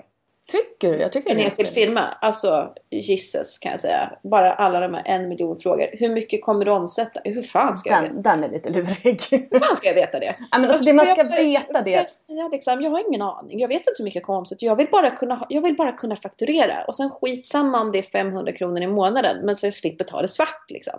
Men det här är ju, alltså det där är ju verkligen bara sån här ett finger i luften och, och Fast du vet. inte bara ett finger i luften. För att om du drar i så kommer du ju fan förhandsskattas för det. Exakt, så att det är jag bättre ta- att skriva ja, liksom. Alltså där ska du inte vara styv ska jag säga. Nej verkligen inte. Alltså där är det bättre att Ja. liksom, så där, ja, men jag kommer tjäna 10 000 det första året. För då Men- kommer du inte att få någon preliminärskatt. Men då kommer du behöva skatta året efter så att man sparar pengarna. Men vad du också får reda på, för jag satte väl något sånt där långt, men jag tänkte om jag gör tusen kronor i månaden, men gör med någonting liksom. Mm. Så här, lågt. Och då fick jag ju höra att då var jag inte närings... Eh, alltså då tyckte de att jag skulle tjäna för lite så att jag skulle inte få lov att öppna. Enligt Skatteverket. Jag borde inte skaffa egen firma för det var för lite. Men vad helvete, är det inte klokt? Alltså om jag har, om jag så tusen spänn i månaden som jag kan skatta för, är inte det bättre? Än att det, där är så, det där är så lustigt. Men jag tycker ändå att om man går in på vad är det? Verksamt. Verksamt.se ja. så finns det väldigt mycket bra information. Men Ja, men ja, att man smart. kanske ska liksom... Men bara just det här att när det står så här hur mycket kommer man omsätta första, första året. Det är inte någonting som är etsat i sten och det är ingenting som man liksom behöver ha koll på utan det är bara en uppskattning för att, ja, men för att de ska veta Just det här, är det typ värt att du startar eller ska du köra på typ frilansfinans eller. Cool Company eller någonting sånt ett tag? Jag tycker ändå, alltså, och jag, visst jag kanske är dum i huvudet när det gäller sådana saker, men jag tyckte fan inte det var lätt alltså. Och jag fick ju ringa Emma som, som också har en blogg Emchen och, och som jobbar på Skatteverket bara Emma, vad ska jag skriva? Och vadå liksom bokför, alltså ska jag ha eh, det här med redovisningen, ska jag ha det enligt bokföringsmodell? Alltså du vet, Ja. herregud, jag, jag nej. En revisor, det är liksom prio ett. Det spelar ingen roll vad det kostar, bara de löser det. Liksom. Eh, jag tyckte inte det var lätt. Men så, så det ena var ju att starta bolaget och sen så hade jag startat min enskilda firma och så tog jag såna FA-skatt så att jag skulle kunna ha lön samtidigt. Så jag arbetade som anställd och sen så gick jag ner på 80% och så arbetade jag 20%. Eller det blir ju alltid mer men på Ja. papper 20% med bolaget. Och, eh, och så började jag köra på och eh, drog in liksom pengar helt enkelt. Och jag gjorde så att jag, jag visste hela tiden att, för jag är en sån enorm trygghetsmänniska och jag måste veta att jag har pengar. Jag, jag är inte en sån som kan leva under broarna med min gitarr liksom. Utan jag, jag, jag har en viss summa varje månad som jag vill ha. Så är det med det liksom. Som jag har vant mig vid som anställd. Och jag visste att det vill jag ha när jag eh, går över också. Jag ska inte gå över förrän jag tjänar lika mycket som jag gjorde som anställd. Så jag plockade inte ut några pengar ur mitt bolag heller, för sånt är jag också livrädd för. För att jag, när det var enskild firma, jag visste inte, oh, för jag, jag är så jäkla blåst när det gäller företagsekonomi. Alltså jag är väldigt, väldigt duktig på att sälja. Jag är väldigt duktig på att dra in pengar, men allt andra är jag en sån jäkla, alltså det, jag är så tappad så det finns inte. Alltså det har alltid varit, jag, jag kan inte. Så då har jag en revisor och sen så vågar jag inte riktigt lita på vad han säger så jag vågar inte plocka ut Jag är livrädd för Skatteverket, alltså du vet, att göra fel. Jag är, är all, alla typer av myndigheter är jag skiträdd för att göra fel. Det kommer ur att jag en gång glömde bort ett uppskov jag hade på en försäljning och skulle betala in 250 000 till Skatteverket typ en vecka efter. Alltså ångesten i det liksom. Mhm. Nu löste det sig, men sen det sitter i. Så att jag är livrädd för att jag ska ha glömt någonting eller att någonting ska vara fel. Så att jag, jag vågade inte plocka ut några pengar ur min enskilda firma. Och det var ju jättebra för att det var enda sättet för mig att ha dem samlade på hög. Och sen så... Så rädsla är bra ibland. Rädslan var väldigt bra där. Men jag, jag förstår verkligen ingenting. Jag kan ingenting om moms. Jag vet ingenting om eh, alltså vad som, du vet, sociala avgifter. Jag förstår ingenting. Du, Så tur att det finns folk som gör det. Gör det, ja. Precis, det är det jag menar. Man ska inte låta det hindra en. Liksom. Och ju, istället för att jag ska lägga så många timmar om dagen på att försöka förstå det här så lejer jag hellre ut det. Det kostar ju inte så mycket i början. Liksom. Alltså så här, delegera. Alltså det, Ja. det är samma sak som när folk sitter och säger ja men jag ska lära mig koda typ. Och jag bara, Nej, men tycker du att det är kul? Alltså för att om du inte tycker att det är kul då kommer det att ta sjukt lång tid för dig. Att göra någonting som någon annan gör mycket, mycket snabbare. Och Och, då kan du, ja, och då kan du spendera den tiden med att göra det du är bra på Precis. och tjäna pengar på det och så sen betala den här andra personen för att göra det du tycker är tråkigt. Exakt. Och det är det liksom som jag, jag kände där. Så att, och när jag hade tjänat ihop eh, så, så att jag hade ett halvårs lön eh, fram. Då kände jag att ja, men nu så kan och då också, jag, jag hade inte tid, alltså jag kunde inte jobba längre. Det gick, jag var tvungen att välja. Liksom. Nu måste jag välja. Ska jag göra mitt eget eller ska jag vara anställd? För att jag, jag kan, det tar så mycket tid Mm. att göra både och. Och då hade jag ett halvårslön, så då sa jag upp mig. Och så har jag hela tiden levt, så att jag ligger liksom sex månader fram i tiden. Jag ser hela tiden till. Nu, så, nu är det ju lättare, för nu har jag ju gått över till aktiebolag och nu får jag ju en, en lön varje månad. Alltså jag har ju liksom en, en jag får ju, min revisor skickar en lönespec och så plockar jag ut min lön, mycket uppstyrt. Eh, och sådär. Gud så vad fall- ordnat och fint. Ja, så himla ordnat. Han är världens bästa. Jag älskar honom. Och han är min favoritperson i hela världen. Jag Ja, men alltså- allt. Jag älskar min bokföringsperson också. Så det är, Ja. så här, det, är, det är personer som verkligen räddar en från det här som man själv bara... För jag, jag drev ju mitt företag i typ tre år på sidan av mitt jobb innan jag eh, skaffade en bokförings... Eh, vad heter det? Eh, bokföringskonsult. Ja. Och du vet, så jag gjorde ju min deklaration tre gånger själv. Mm, nej, men alltså det finns Alltså ju... du vet, och, och man, man får så ont i huvudet och det är verkligen... Och egentligen så är det inte så svårt för det är liksom två rutor du ska fylla i. Jo men alltså... Alltså det där är alltså, Har du tittat på ett aktiebolag? Alltså när du får Nej, den här jag har enskild firma. inkomstdeklaration. Ah, herregud alltså. Jag lägger mig inte i A och B. Det skulle jag aldrig röra om jag var om jag liksom själv. Eh, för att det är, men så här, enskild firma, man kan traggla sig förbi det uppenbarligen för att jag har gjort det fast jag har ju aldrig Du blivit kollad. missar ju alla de här bra grejerna som du säkert skulle kunna använda som du inte vet Jo, om. säkert, säkert. Men det var ju liksom, det, jag fick ju inte in tillräckligt mycket pengar för att det var inte riktigt värt det liksom. Det var bara för att, som du säger, alltså jag gjorde någon hemsida där och jag gjorde någon skivomslag där och sådär. Så det var inte riktigt värt för mig att ha en bokföringsperson. För att jag är jag är nolltaxerare typ. Eh, Så att jag menar, ja. Men, men sen när man faktiskt här tänker att okej det här ska bli en business, då måste jag investera i den och då anlita någon som gör det. det vad kan det kosta? 1500-2000 i månaden ungefär Ja betalar men alltså jag, då, det betalar jag ju nu och det, nu har jag ju aktiebolag liksom. Så att Ja. jag menar, det, det är inget, alltså det gör du ju inte, du betalar inte så mycket när du har en enskild firma och en liten liksom. Nej och det beror helt på hur mycket, hur många, liksom, hur, hur mycket kvitton och grejer och allt det där du har. Ja, och hur mycket du- du gör själv. För jag menar jag gör ju i stort sett allting själv. Jag skannar ju in alla kvitton, Ja, det det ligger på Dropbox och, och så sen så gör de bara själva, de Ja. bara matar in Det i jobbiga. exakt det jobbiga. Ja men det Eh, gör jag också. Jag samlar alla kvitton och alla faktur Jag fakturerar själv och jag samlar kvittona och så skickar jag allting. Och sen så måste du... Och så vet han om att han skickar bara så här mycket ska du betala till det här kontonumret på Skatteverket med det här OCR-numret detta datumet. Exakt. Okej, då exakt. gör jag. Jag ställer inga frågor. Jag bara gör det liksom. Ja men exakt. Du vet när de skickar. dör ju också. De dör ju. Jag har ju tagit livet av tre stycken. What? Och de dör alltid typ så här mitt i deklarationen också. Dagen innan Nej. deklarationen ska vara inlämnad så dör de. Vad fan gör man då? Jag vet, Ja, jag vet inte, mina är typ max 30 år. Så att Ja, men det, det, hjälper, förhoppningsvis... det hjälper inte. Mm. Men den nya, han, han känns eh, frisk och stark. han, är, han är väldigt bra. Väldigt bra. Han svarar söndagar, lördagar, mitt i natten. Ingen, alltså det är inga liksom... Gud vad härligt. För dumfrågorna typ, ja okej men om jag betalar någonting med egna pengar, hur... så det är sådana, jag har... Ja, Ja, ja, jag har också ställt alla dumma frågor. De Ja. får alla dumma frågor. Det finns liksom ingenting som Nej. är för, för dumt. Och det här är ganska bra för vi har ett par stycken sådana här i, i Better bloggers eh, medlemsgrupp på Facebook. Så att om man behöver en bokföringsperson så då finns, då finns det liksom att anlita i, bland medlemmarna. De fattar bloggar så att det är jättebra. Mm. Jag vill, jag vill ta upp lite grann det så här som vi pratade om innan vi började spela in. Det här med skatter på bloggsaker. Mm. Vad, vad har du kommit till för insikter där? För det första, vi pratade om det här att jag fick en fråga om om man ska skatta på en produkt man har fått i betalning. Så Vill, det är alltid det utpriset. är alltid utpriset. Alltid utpriset.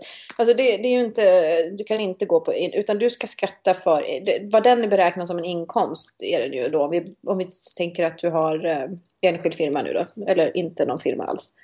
Och du Mm. får en eh, tröja som kostar 200 kronor i inköp och 500 kronor ut. Så, så är det 500 kronor som gäller. Det är alltså kundens, det är utpriset som du skattar på alltid. Det är det som de räknar som värdet, inte invärdet utan utvärdet. Och är det då momsen du betalar eller är det, är det hur mycket skattar du på den liksom? Frågar du mig det höll jag på Men alltså, du, jag skickade till min revisor. alltså, det är ju, du betalar ju, det räknas ju som en inkomst så det beror ju på hur hög inkomstskatt du har. Ah. Alltså 500 kronor tröja är 500 kronor pengar. Ah. Är du med? Ah, så det är väl 30 eller 50 om du tjänar bra procent. Men eh, så att det, det är en inkomst, alltså det räknas som en, en intäkt. Som en lön, lön liksom. Ja, men sådana här grejer är jätteintressanta och viktigt när man har liksom kommit upp i din nivå. Men jag tycker samtidigt så här, man ska inte snöa in sig på sådana här grejer när man har när man är i en tillväxtfas liksom. Alltså... Snöa in sig på betala skatt, det är jävligt bra att betala nej, men... Menar du? nej men jag menar att, jag menar att liksom... Snöa inte in dig på det, skit Nej men om man nu inte gör sådana här grejer liksom. Ja nej nej, om man inte gör sånt behöver man inte bry sig om det. Nej men precis, men alltså det är alltid bra med kunskap, självklart. Men jag tycker att ibland så fokuserar man på fel saker och man borde fokusera på att bygga sin blogg liksom. Nej men inte, om man inte gör det så behöver man inte fundera på det. Men om man gör det så, så ska man ju liksom, då är det, det känns skönt att veta vad som gäller och sen kan man ju fatta beslut efter det liksom. Men, men, äh, men det, det, är det som gäller helt enkelt. Det är det som gäller. Mm. Alltså du känns ju verkligen som en sån här person som har gått i bräschen och, och tagit det här med bloggbusiness till en seriös nivå liksom. Um, hur, hur, hur ser du på din plats i branschen? jag ser inte på den alls. Alltså jag tycker ju att de som har gått verkligen, det är väl typ Frida på tendenser och sånt. De var väl de som har gått i bräschen på något vis. Jag tycker bara att jag, nej, jag ser inte, där har inte jag någon särskild plats tycker jag. Jag eh, fakturerar och eh, skriver att det är samarbete med och jag är noga med det och jag jag är noga med, alltså, jag svarar ju alla förfrågningar som kommer in med att eh, nej, jag kan inte göra det för ett presentkort på 100 kronor för att det bla bla bla. Jag upplyser liksom, mm. det, det tar jag som ett ansvar att upplysa de kunderna som hör av sig att ja, nej, det kan jag inte göra. För det man ska komma ihåg också, jag tror att det är där liksom som många missar någonstans, är att om du går med på att skriva ett inlägg, och det är här jag blir så, oh, jag blir så irriterad att folk tror att man, ja. Om du går med på att skriva ett inlägg för en blomkruka eh, som kostar 200 kronor ut. Liksom. Ja, men jag tycker det var en fin blomkruka. Jag, jag kan skriva ett inlägg för den. Det, det, är liksom betalningen. Ja, om du har 30% skatt, säger vi. Då har du betalat 60 kronor för att göra reklam för det här jäkla företaget. Och det är ju där du någonstans får ställa dig. Okej, är jag liksom... Ja, ska jag betala för att göra reklam för någon? Sen får du gärna skicka den där krukan och så här så får du ta, ta det beslutet sen. För att om du inte har ingått ett avtal. Ja fast det där, jag vet fan om jag hade gett mig på det där. Alltså, jag räknar allting som att, att får jag det, då ska det skattas. För jag tror att det är det som gäller också faktiskt. Om du hårdrar det med Skatteverket. De skiter fullkomligt i Ja, med Skatteverket. Men inte, inte för marknadsföringslagen. Nej. Nej visst, men då har du ju fortfarande, ja visst då har du ju betalt mindre för din kruka. Nej men så kan det ju vara och det finns ju gånger som man har gjort det också. Det har jag också gjort men då har man ju varit tydlig med det liksom att att, eh, och tycker jag att det är värt det. Alltså, tycker jag att det är värt det att betala, och det kan ju vara om det är större grejer liksom. Men det är ju aldrig gratis och det är det folk inte förstår. Alltså det är aldrig gratis. Och det är ju samma sak om, om någon ska komma och smälla upp liksom en, en garderobslösning hemma hos mig. Eh, det är ju aldrig gratis. Alltså det är inte så att du bara får pengar och sen är det liksom, så får du hela garderobsskiten. Alltså ingenting är gratis i den här världen och det ska man komma ihåg. Alltså det kostar på ena eller andra sättet. Det kostar ju som inkomst och det kostar som liksom. För det här är väl grejen att när företag, för det var det här jag fick ut ur, ur Skatteverket. Och som sagt, ingenting är etsat i sten, det finns inga prejudikat och sådär. Men hon sa att förmodligen så mm. är det så att när ett företag skickar ut en produkt som ett pressutskick eller, eller, vad, eller vad det nu kan vara för någonting. Då drar ju de av det i sin, eh, i sin bokföring som ett, en marknadsföringskostnad. Mm. Och den här, den här pengen då, då som, som staten blir av med när de drar av det, den vill ju de ha tillbaka någonstans. Och då, eh, eftersom att de gör det som en marknadsföringsåtgärd, då för, eftersom att de förväntar sig eller de skickar den här produkten med eh, intentionen att den ska exponeras i ett marknadsföringssyfte. Så därför läggs skatten då på bloggaren som tar emot den här produkten och skriver om den. Därför att då inse, anses det vara en betalning för utfört arbete. Ja, jo men alltså det anses ju vara en betalning för utfört arbete. Och sen är det väl också lite beroende, vad pratar vi för summor liksom? Alltså Ja. skickar någon en, ett saltpåse för 25 spänn, ja fine alltså. Hmm. Du får ju också hålla på, nu vet jag inte summan som är för att det ska kallas för hobbyverksamhet, men det är väl upp till någon, någon tusen. Jag tror 5000. Ja. Så att, men alltså, och sen kan jag inte säga vad de ska bli av med pengar, det blir de ju inte egentligen. Alltså, alltså marknadsföringskostnader, det påverkar ju egentligen bara, alltså det är ju bol, ja. Ja, fast om du betalar någon, alltså om du betalar för en banner liksom, till exempel, då, då skattar ju mottagaren, eller försäljaren skattar ju då för den här bannerkostnaden som, eh, vad blir det, är det ingående moms då? Ja det är det. Ehm, så att då får ju, då får ju eh, staten sina pengar. Men skickar du prylar till folk, då, då är det ingen som betalar den här momsen. Förstår du vad jag menar? Att, Jo, att men samtidigt så finns det ju, du kan ju starta ett företag och så kan du sitta och skicka ut gratis. Du, du, är du är bara en jävligt dålig företagare liksom. Alltså det, det, det, det finns det ju inga lagar mot att du är. Nej. Du, sen så kan du, du, anledningen till att de skriver av det, det är ju för att det, det är företagstekniskt, alltså skattetekniskt bättre att skriva av det som en kostnad i bolaget, liksom, att det är en marknadsföringskostnad. Men eh, ja, alltså så, det här kan man ju vända och... Ja herregud, alltså det här är ju skattefrågor och det skulle Men- man ju behöva... Som sagt, man kan hårdra, oavsett om du tänker skriva om det eller ej, se till att kalkylera, är det värt det? För det är aldrig gratis.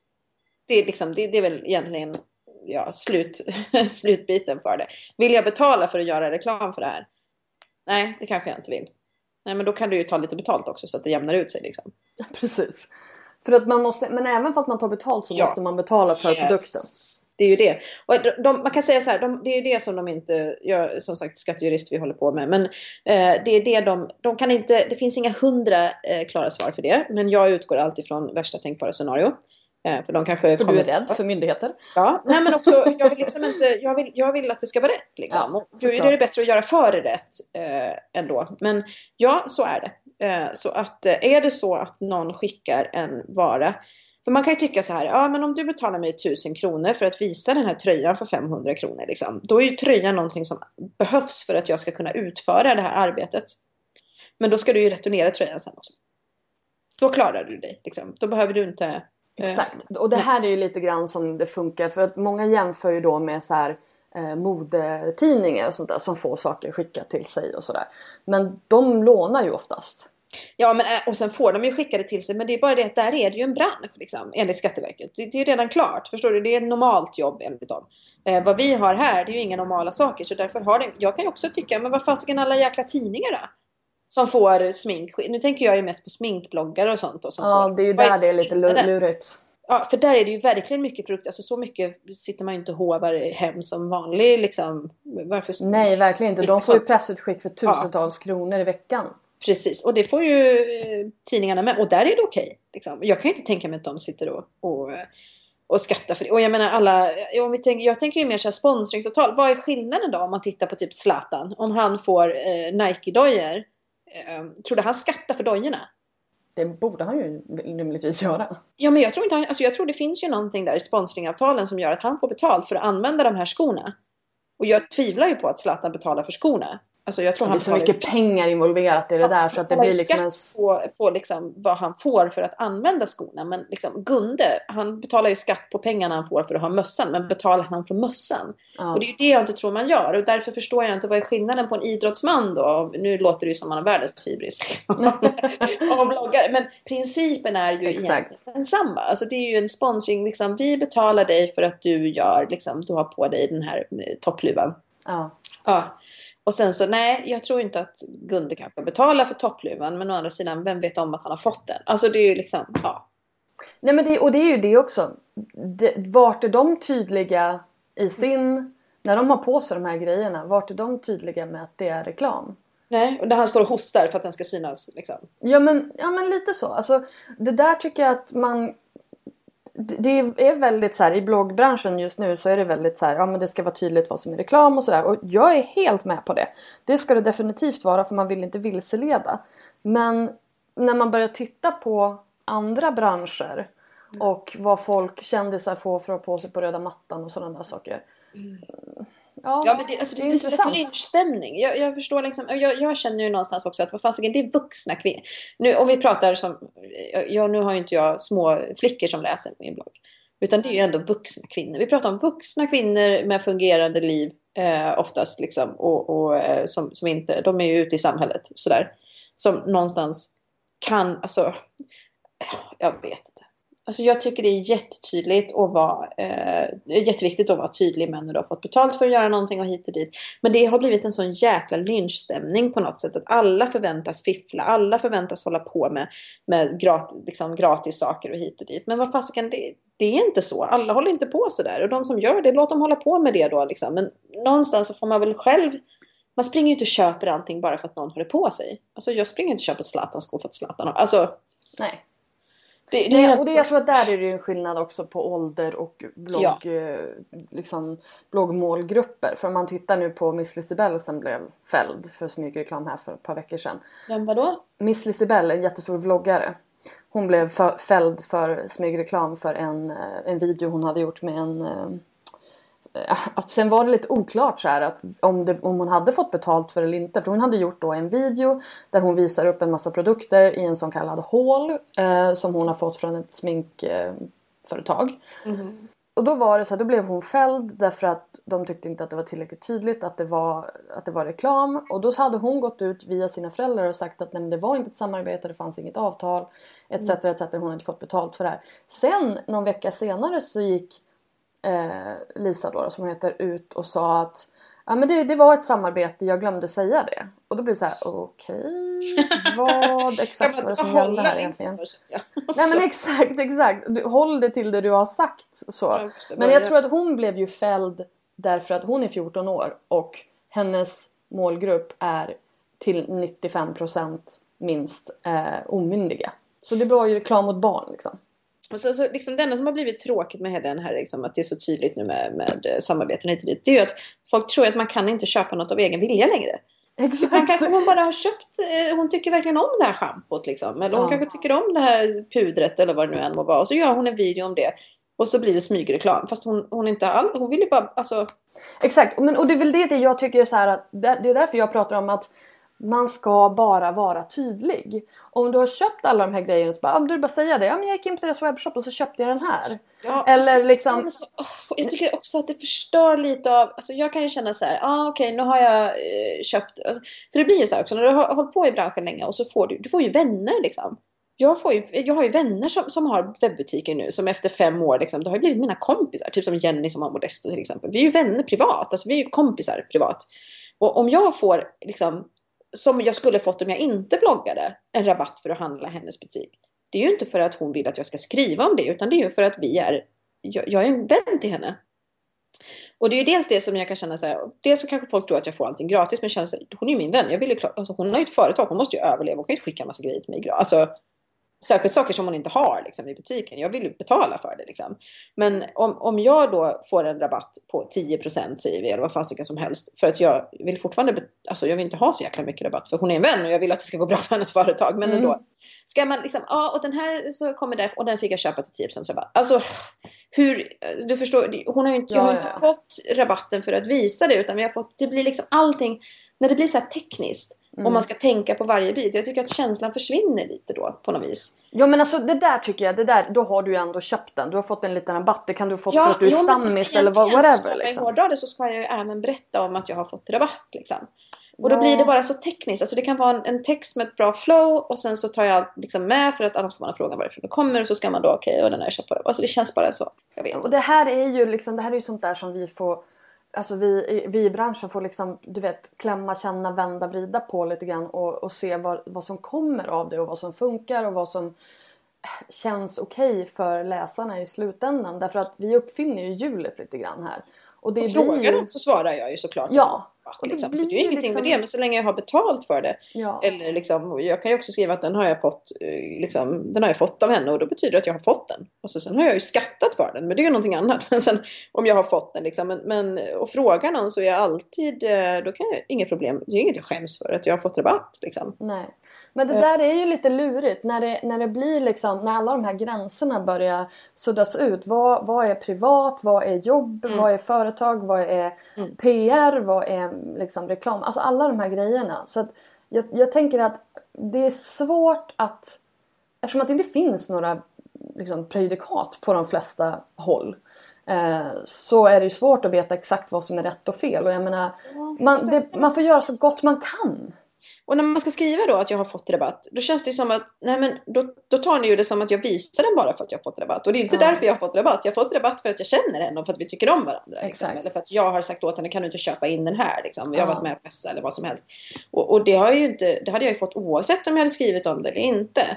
Uh, så att det blir liksom... Uh, Precis, men då tycker, jag inte att, då tycker jag inte att det är... För att då är det ju inte en marknadsförings... Nej men för säljare, eller för, för läsarna så är det ju det. Alltså för läsarna så, så har de ju svårt för att särskilja att vi faktiskt är vänner. Och då tycker de att ska du skriva ut att ja men jag har ju inte fått rabatt för att vi...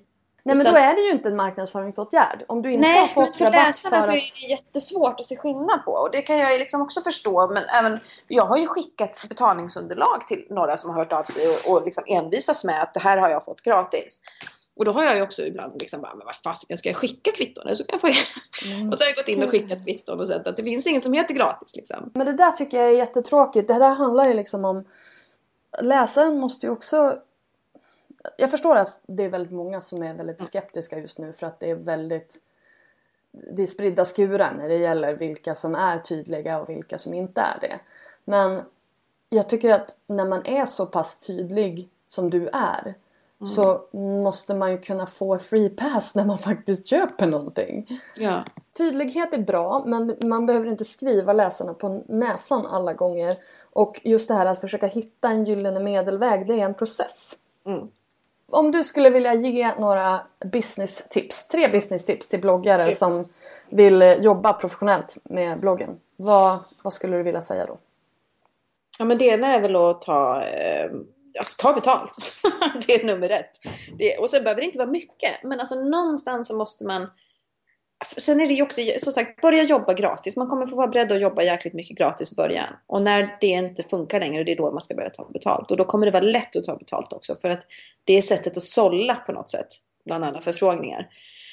Um, och sen ta betalt i den utsträckningen att det lönar sig för kunden. Alltså att du vet om att det du gör kommer ge en liksom, om det inte är någon som bara vill ha en engångssatsning, då kan du ta lite mer. Liksom.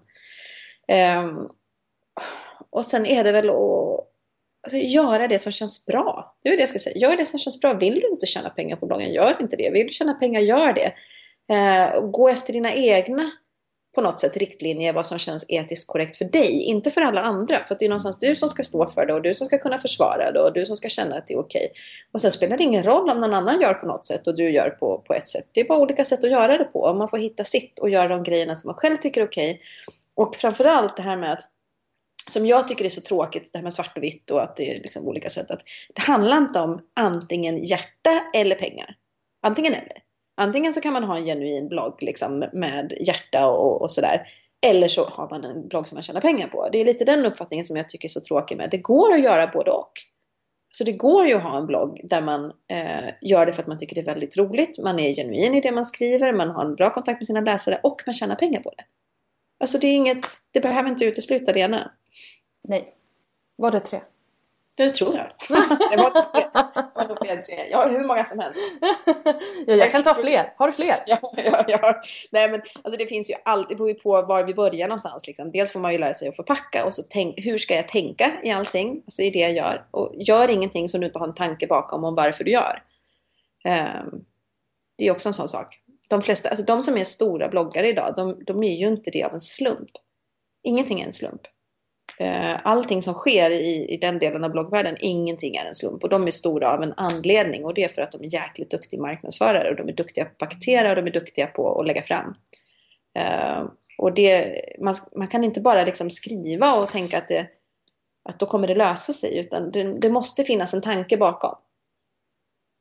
Hela tiden. Vad har du för strategi när det gäller ditt innehåll? Alltså hur, hur, du, hur du sållar, hur du planerar etc. Ja, alltså jag... Nu så är det ju ganska planerat. Det måste det vara för att det ska hinnas med. Alltså I början så kunde man ju typ skriva spontant varje dag och så vidare. Nu måste jag ju ehm, ha det ganska planerat ändå. Eller planerat och planerat. Alltså jag har ju en bank med bilder till exempel. Vissa dagar så kan jag fota mycket mer och då kan jag kanske fota till fyra, fem inlägg. Och sen har jag den att ta av de dagarna som jag inte har hunnit fota eller när ljuset har försvunnit eller vad det nu än må vara. Och sen försöker jag ha en bra blandning. Att nu behöver jag visa lite inredning, nu behöver jag visa, just slänga in en bild på mig själv också. Och sen får jag slänga in, liksom, nu behövs det lite barn. Och, och har det varit liksom, någonting som har varit väldigt kommersiellt då måste jag försöka väga upp det med någonting som är mer emotionellt och så vidare. Så att man har den här bra blandningen på något vis. Men du har ingen så här att du lägger upp ett par veckor att jag ska göra det här och det här och det här? Nej. Nej, jag har vissa saker som tar lite längre tid som när jag håller på med så do it yourself grejer och så. Då kan jag ibland liksom tänka ut eh, och jag har en, liksom, en sån här idébank liksom, med saker. Ja, men det här kan jag ju göra. Och, och så kan jag köpa saker till det och sen kan det ligga ute i förrådet i en månad. Liksom. Och sen så känner jag att just det, nu ska jag göra det. Och då har jag sakerna tillgängliga så att säga. Men, men vanliga inlägg så nej. Ja, för det känns ju som att det är väldigt mycket så här vardagsflöde. Ja, nej men det är ju, alltså, fast det händer ju inte så jävla mycket i livet. så är det ju när du, bloggar, du bloggar varje dag, ibland fler än en gång per dag. Och jag menar, jag är ju inte någon, jag är ju fortfarande bara en, alltså jag är ju liksom en snart medelålders morsa ute på landet med två ungar och, och tre hundar. Alltså hur jäkla mycket händer det? Det händer ju inte så mycket i livet. Nej men du lyckas ju verkligen plocka ut de delarna som, alltså du vet russinen ur kakan och, och vända och vrida på det så att det blir men det blir ju jävligt tjatigt ibland känner jag. Alltså, jag, alltså, jag kan titta på hur många bilder som helst av dina hundar. Jo, bilder. Men alltså, man blir trött på sig själv också ibland. Åh, fy fan, du tjatar om att det är måndag, och det är tisdag, det är onsdag, det är torsdag, och det är så. Alltså, man blir ju det. Men det går ju i vågor det där med. Men det är inte så lätt. Alltså är, man försöker ju, men det är ju faktiskt inte så lätt. Och, och som liksom, det är skitkul när man har projekt, som när vi höll på att renovera fritidshuset. Då är det tacksamt. Då har man ju någonting att skriva om hela tiden. Men så får man också lite så panik för att sen när det tar slut och man är färdig så får man det här, men det var mycket roligare när du renoverade. Ja men tro sig fan det var. Mm. Vad ska jag göra då? Alltså nu är jag ju klar. Köpa ett nytt hus. Köpa ett nytt. Alltså man får ju någonstans ha realistiska krav också på, på dem man följer. Det är klart att det är roligare. Men och det är liksom måla skåp. Ja, men nu har jag huset fullt. Jag kan inte, jag kan inte köpa fler skåp att måla. Vad ska jag göra? Jag kan starta en webbshop med ja, målade skåp. Precis. Och sälja liksom. Ja, men det är någonstans. Och det är det som är lite läskigt tycker jag med bloggvärlden. Att man blir så blind. Alltså, jag vet ju många bloggare som har gjort ganska stora livsavgörande val. På grund av att de ska ha någonting att skriva om. Liksom. Men det, det är läskigt. Då köper vi det här. Eller nu måste vi flytta. För nu har jag ju visat det här huset. Oj. Och så liksom, det blir så, jag vet inte, för att hela ditt, det är ju ditt jobb. Fast det går ju in i ditt privata på något vis. Verkligen. Men du, jag vill avsluta med, vad, mm. är, det, vad är det bästa med att blogga? Ja men det är nog ändå läsarna. Alltså det är ju den kontakten på något vis. Och att det finns människor där ute som, som jag inte vet vilka de är. Men som när man ibland får de här mejlen liksom som att, att man har gjort någon skillnad för någon eller att, att någon tänker på en eller att folk är med och hejar på när det händer saker. Jag tycker det är häftigt. Alltså, det är ju jäkligt häftigt att det finns, all, av allt liksom, det här fula i världen så finns det ändå det här fina. Och det blir så koncentrerat på något vis i den här världen också. Att det finns så många som hejar på varandra och, och följer och liksom skrattar med och gråter med och så. Jag tycker det är fint. Alltså, det, det är en liten eh, ja, mikroskop på något vis på det som är fint. Vad härligt. Eh, men det här har varit ett superintressant eh, samtal tycker jag. Och eh, jag vill tacka dig Emma för att du var med mm. i Bloggbusiness idag. Tusen tack. Du har precis hört ett avsnitt av Bloggbusiness, en podcast från Better bloggers. Podcasten hittar du såklart på iTunes och på bloggbusiness.se. Vi finns även på Facebook, på Twitter och på Instagram at betterbloggers. Lämna gärna en kommentar med vad du tyckte om intervjun eller kanske lämna ett önskemål om en framtida gäst. Tack för att du har lyssnat. Ha det bra. Hej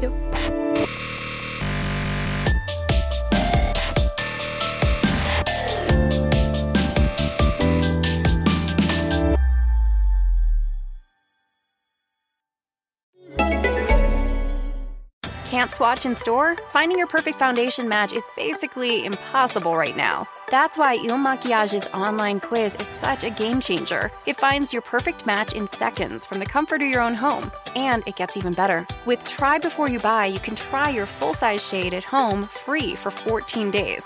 So convenient in times like these. Take the quiz at ilmakiage.com slash quiz. That's I L M A K I A G E dot com slash quiz.